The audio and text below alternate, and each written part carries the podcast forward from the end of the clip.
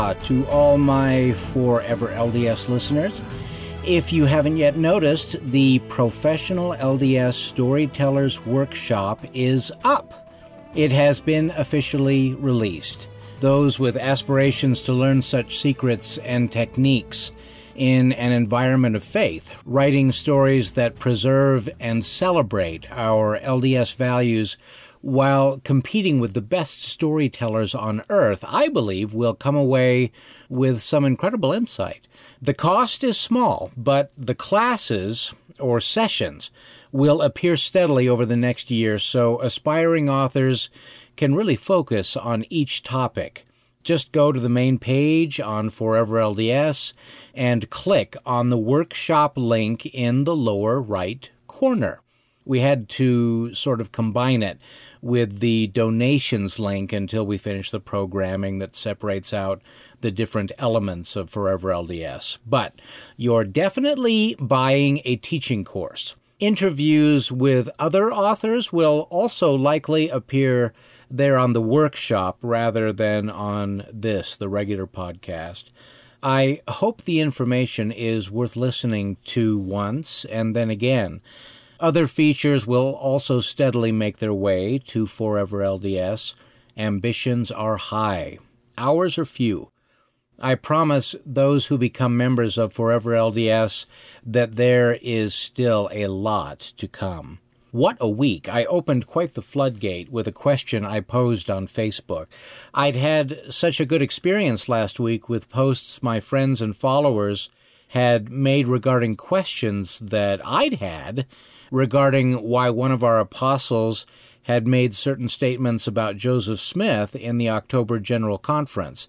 So this week I decided to just ask what are some of the other genuine concerns that members of the church have had regarding certain doctrines of the LDS faith? Talk about opening up a floodgate. I just spent the last several hours rereading all the responses in that post because the objective was, in essence, to discover from that list a topic that I might focus upon for this week's podcast. So I, I hoped tonight one of those responses might pop out to me and crystallize as the topic I ought to address. All week long, I've pondered this, and a few days ago, I'd sort of decided I wasn't particularly interested in discussing any one of them. Not a single one struck me as something I was particularly excited to talk about this week.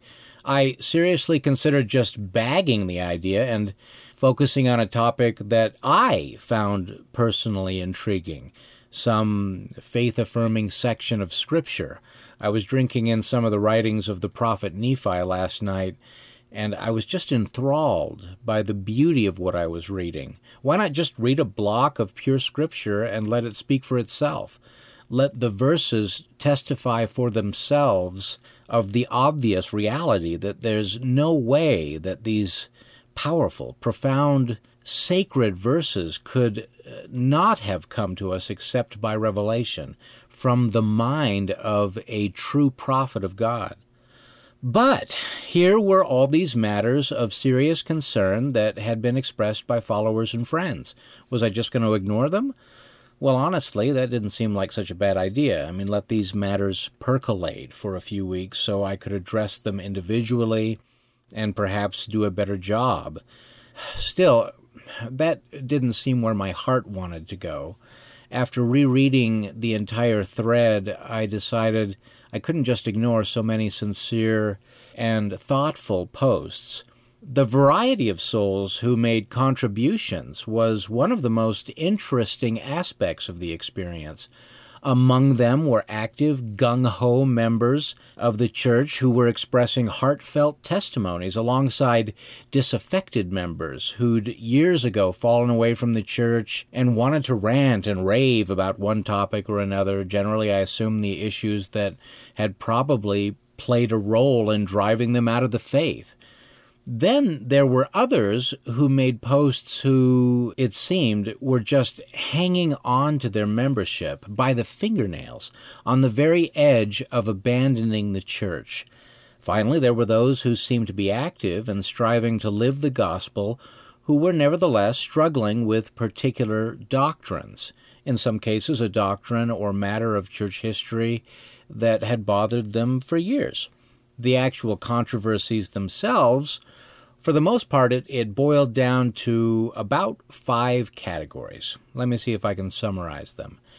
It surprised me somewhat that one issue repeatedly brought up was polygamy in church history. Really? I thought, after the church officially abandoned this practice more than a century ago, this was still a topic that so many found difficult to settle in their minds. For some, their struggle related to the history of polygamy as it relates to Joseph Smith. For others, it was the rather slow process by which members of the church ended the practice of polygamy and the fact that some polygamous unions did not come to an end immediately after President Woodruff's manifesto in 1894 ending the practice, and that several apostles of the time openly rejected this change and continued to seal a number of couples particularly outside the borders of the United States, but sometimes within the United States. And eventually, that these two apostles in particular had to be released from their positions of authority and later excommunicated. The fact that the cessation of the practice was a gradual process that took a number of years shouldn't be all that surprising. I mean, what should people expect? There were women and children involved whose means of sustenance and support had to be carefully considered. I think some Latter day Saints felt President Woodruff might eventually reverse the manifesto. After all, they'd been fighting to continue the practice for decades despite fierce opposition from the federal government. Was the church really so willing to abandon something they felt so strongly was a commandment from God? It doesn't surprise me at all that it took a second manifesto from President Lorenzo Snow in the early 1900s to finally declare that anyone still performing plural marriages or advocating plural marriages was to be excommunicated from the church. Some of those who posted concerns about this issue last week seemed sincerely stymied that it took a number of decades for the end of polygamy to fully take effect. As far as Joseph Smith and polygamy, it's never been a secret that he advocated the practice, except during the first few years that plural marriage was advocated. Every account I've ever read seems to indicate great reluctance on the part of Joseph Smith to institute this practice to a burgeoning church membership whose European and Puritan traditions considered the idea repugnant. Yet the pressure Joseph was under, reportedly from God himself, to institute polygamy as part of the restoration of all things from ancient days, was apparently overwhelming, so he relented, but only among a few select leaders and members of the church.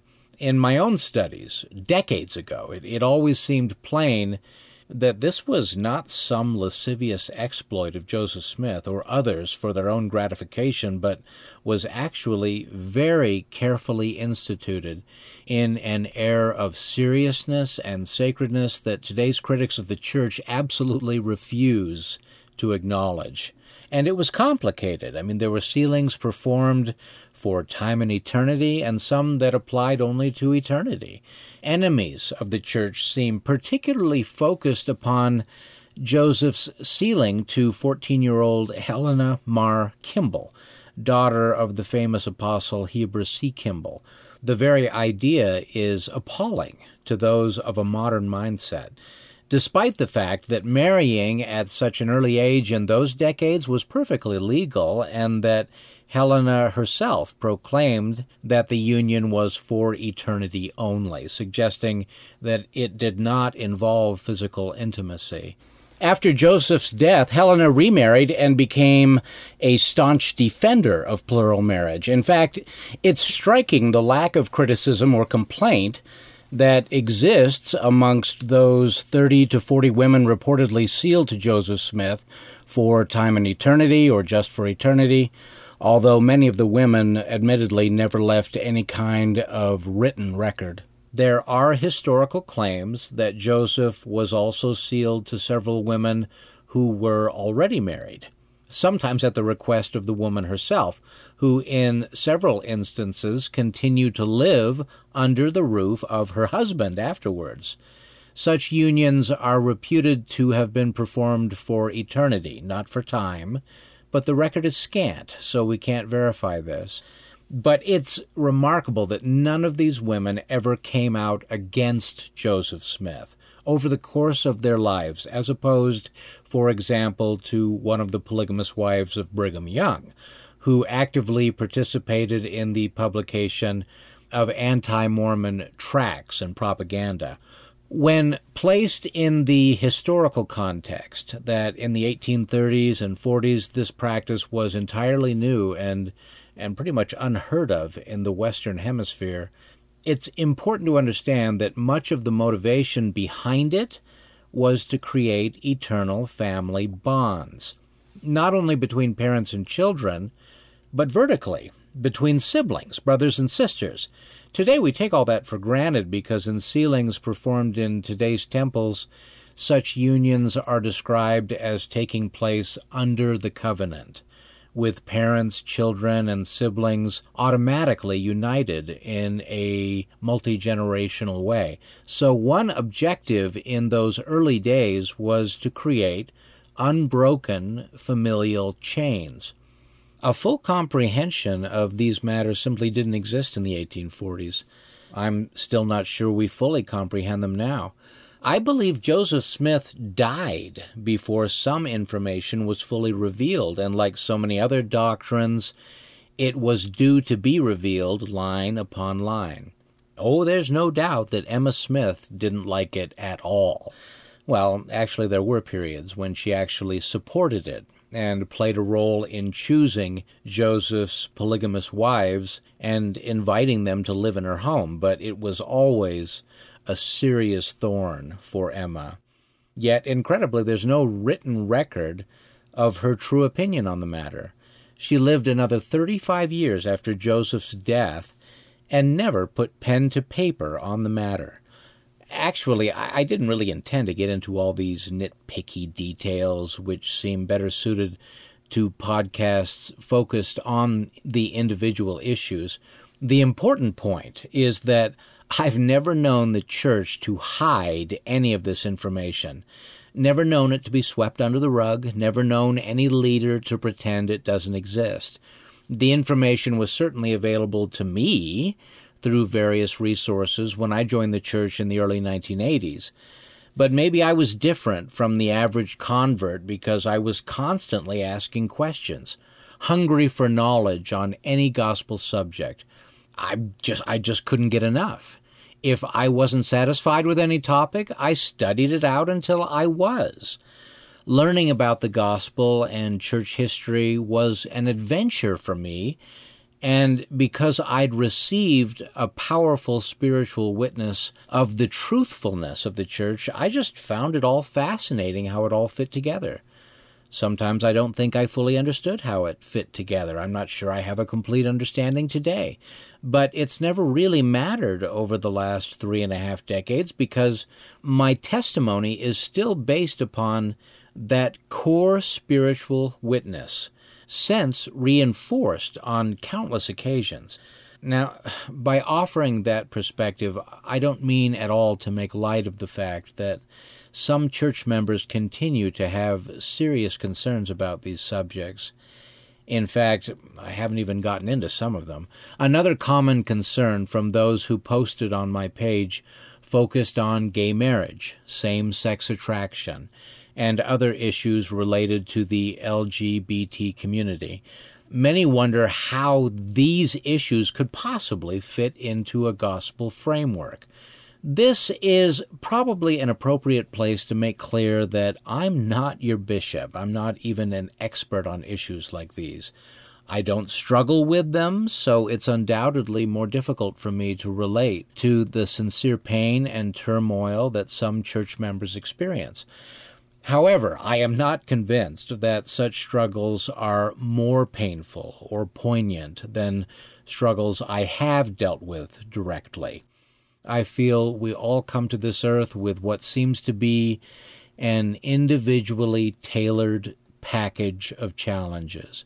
But we will be judged in the eternities by God Himself with regard to how we handled those challenges and an ultimate judgment will not come from anyone inside the veil of mortality.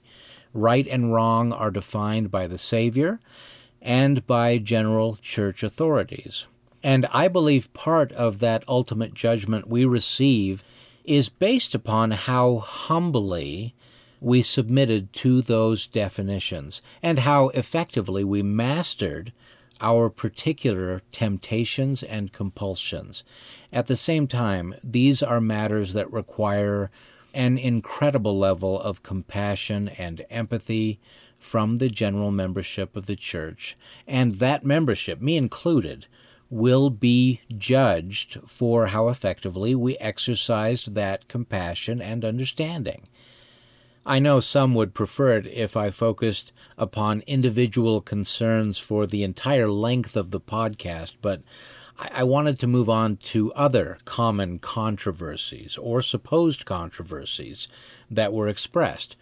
Some people expressed concern about women and the priesthood. This issue is definitely worthy of its own podcast, but it's possible that I might have a little different perspective on this issue than most other people have expressed.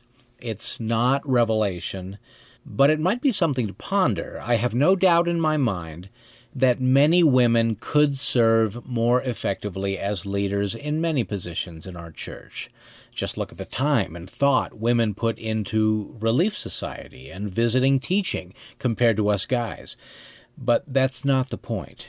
Here's the point it could well be that the priesthood is something men need because they are tasked with learning something that comes to women naturally.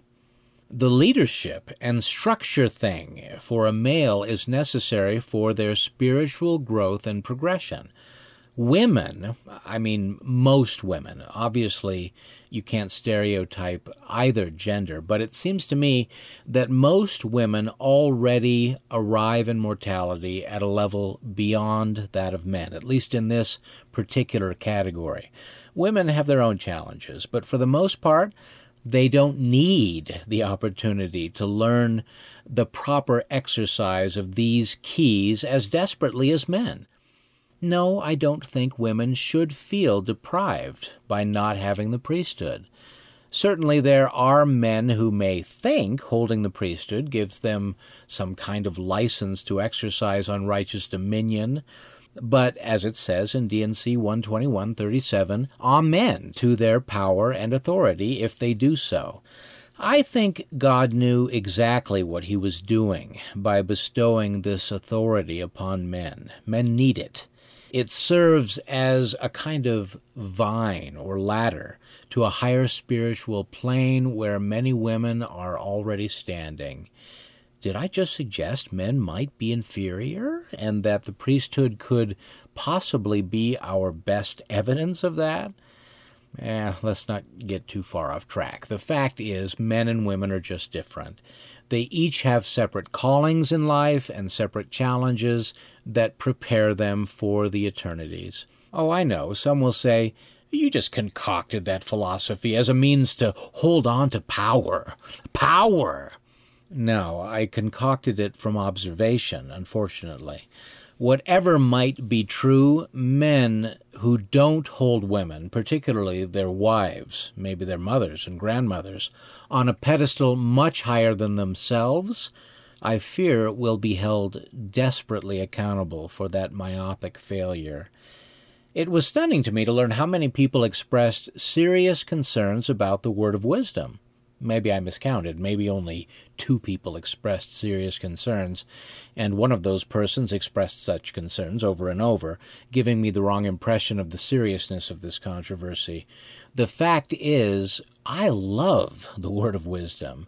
Again, I have to remind myself uh, to be truly sympathetic and recognize that even if I am not challenged by this principle, the challenge to others is quite sincere, but it's still surprising to me how many members are still hung up on the language of the 89th section of the Doctrine and Covenants that says, hey, it says right here, it's just advice, not a commandment. Okay, to be specific, it says, a word of wisdom for the benefit of the council of high priests and also the saints in Zion, to be sent greeting, not by commandment or constraint, but by revelation and the word of wisdom, showing forth the order and will of God in the temporal salvation of all saints in the last days. Are there really still church members who don't realize that modern prophets have declared that this is not just wisdom, it's now a literal, distinct commandment? Again, line upon line, precept on precept. We're trying to avoid the consequences of the evil and designs in the hearts of conspiring men in the last days here. The seriousness of that can't be overstated. One of the reasons I love the word of wisdom is because I, personally, am what today is commonly referred to as an addictive personality. If this wasn't a commandment, I think I'd be a slave to quite a few of these substances. Considering all my various OCDs and ADHDs, yeah, I'd be toast. So, the word of wisdom is all right by me. But the thing I like about it most is that it's one of the clear precepts that define us as Latter day Saints. The health benefits, sure, those are obvious, but I love those things that help set us apart as a peculiar people, a unique phenomenon. Over the last decade or two, I feel like some saints have been running away from that, more determined to fit in. No, I like to ponder the ways we stand out. One person who posted, it was quite clear, was experiencing severe pain and seemed to press the hope that if marijuana, cannabis, was ever medically legalized in Utah, they wanted to be one of the first in line to partake by prescription. I'm not really sure of the church's perspective on that matter. Somebody from California or Oregon might fill me in. But acknowledging that there may indeed be ailments or pains best treated by this particular drug, I still tend to think the downsides are wholly underestimated. And folks, let's face it, you think we have a problem with the abuse of prescription drugs now? Wait till this one reaches the menu. Again, remaining sympathetic to those who may in fact have a genuine need only met by this drug, it's clear by the very tone of some posts that some church members just want to partake. To me, a word of wisdom, if you want to just define it, wise advice, is to speedily flee the other direction from anything that seizes control over us rather than us having control over it. That could apply to a lot of things that aren't mentioned in Section 89 food, soda, computer games. Dr. Thomas J. Baude and Russell Wilcox presented great articles in the Ensign and New Era a couple years ago about the addictive power and physical damage caused by energy drinks and similar popular substances. No, you can't be kept from holding a temple recommend by consuming these products, but come on, I mean, when exactly does common sense kick in? Conspiring men of the last days? I don't know how that could be defined any better way than by putting an exclamation point after, before, and on every side of these substances. The most heart wrenching issue to me from the various posts I received were written by members who had been the recipients of sincerely appalling advice from their local bishops or stake presidents. Hey, I hear you. I've experienced this firsthand. Now, I have no doubt that the vast majority of the men who hold these positions are doing the best they can, and it's no light matter that they hold a very sacred mantle that comes with the calling. Whether or not they truly exercise that mantle is a different thing. Sure, they're fallible, no doubt about it. Many of them suffer the same flaws and weaknesses as the rest of us. We can only hope, we can pray, that the decisions they make regarding our well being are made on their knees. But obviously, such advice can be tainted by their own biases, their own flaws of character, whatever.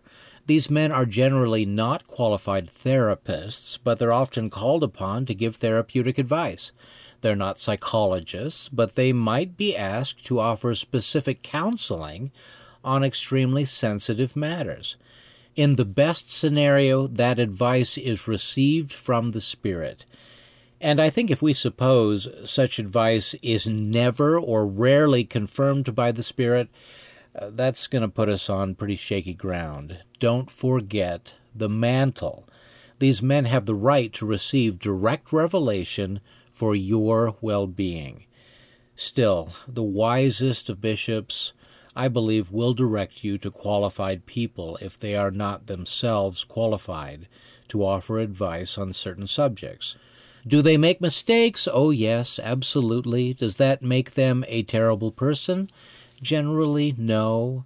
Unless they're an utter fool, no man aspires to such a position and if they do, they soon learn how foolish such aspirations were. The temporal rewards are few and often temporally detrimental.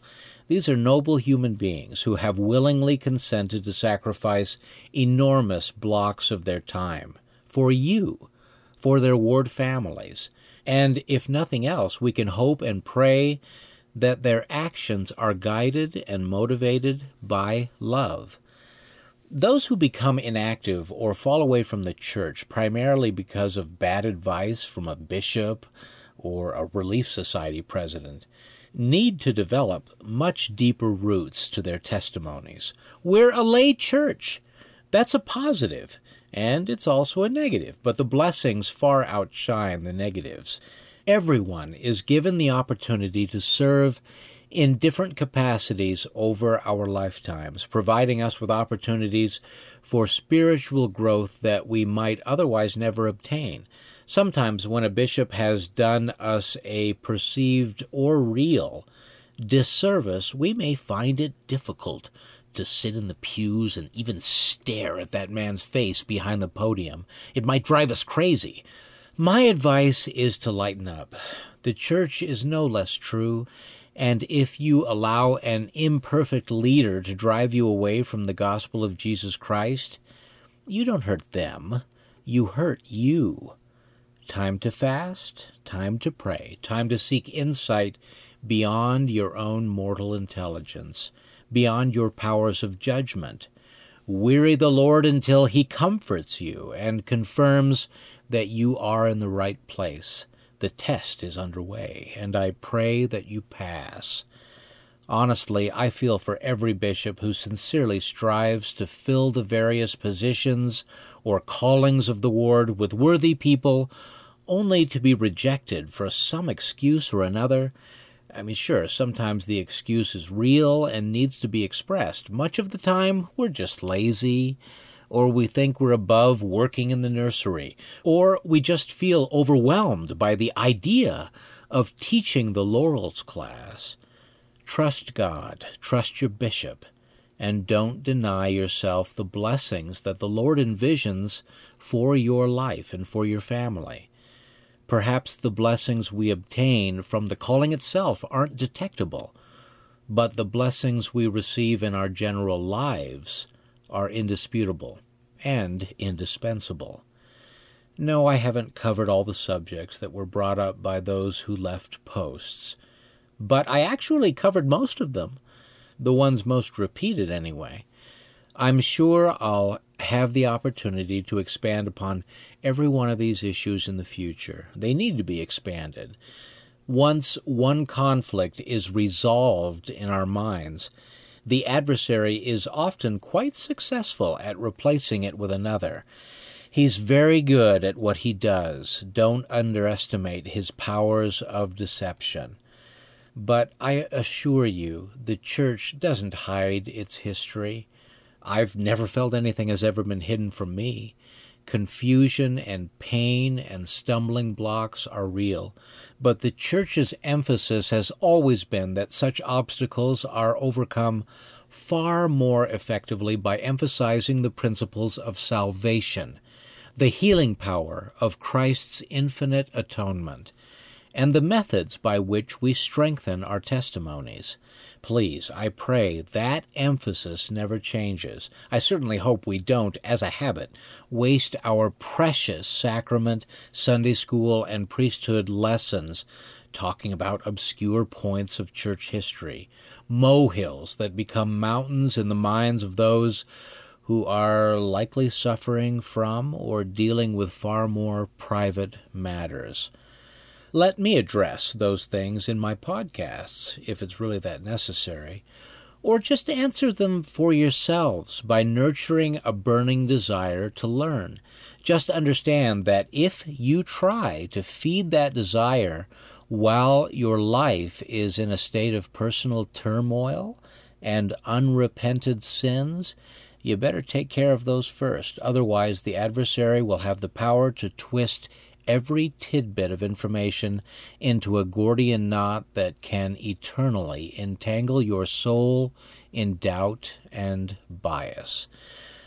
Which means, quite simply, stay close to the Lord. And that's the counsel I always give to close my podcasts. Therefore, we must be very close to the end of this one. And so we are. No podcast next week, sorry. Got to get my arms around some of the other projects pressing in around me. I love and pray for all my listeners, readers, fans, and friends. I love and pray for my detractors. Let's hope I have less of those every time we get together. But you never know. If my list of detractors expands, maybe it means I'm doing something right. Hey, it's possible. In either case, I remain Chris Heimerdinger. And this is Forever LDS. Good night.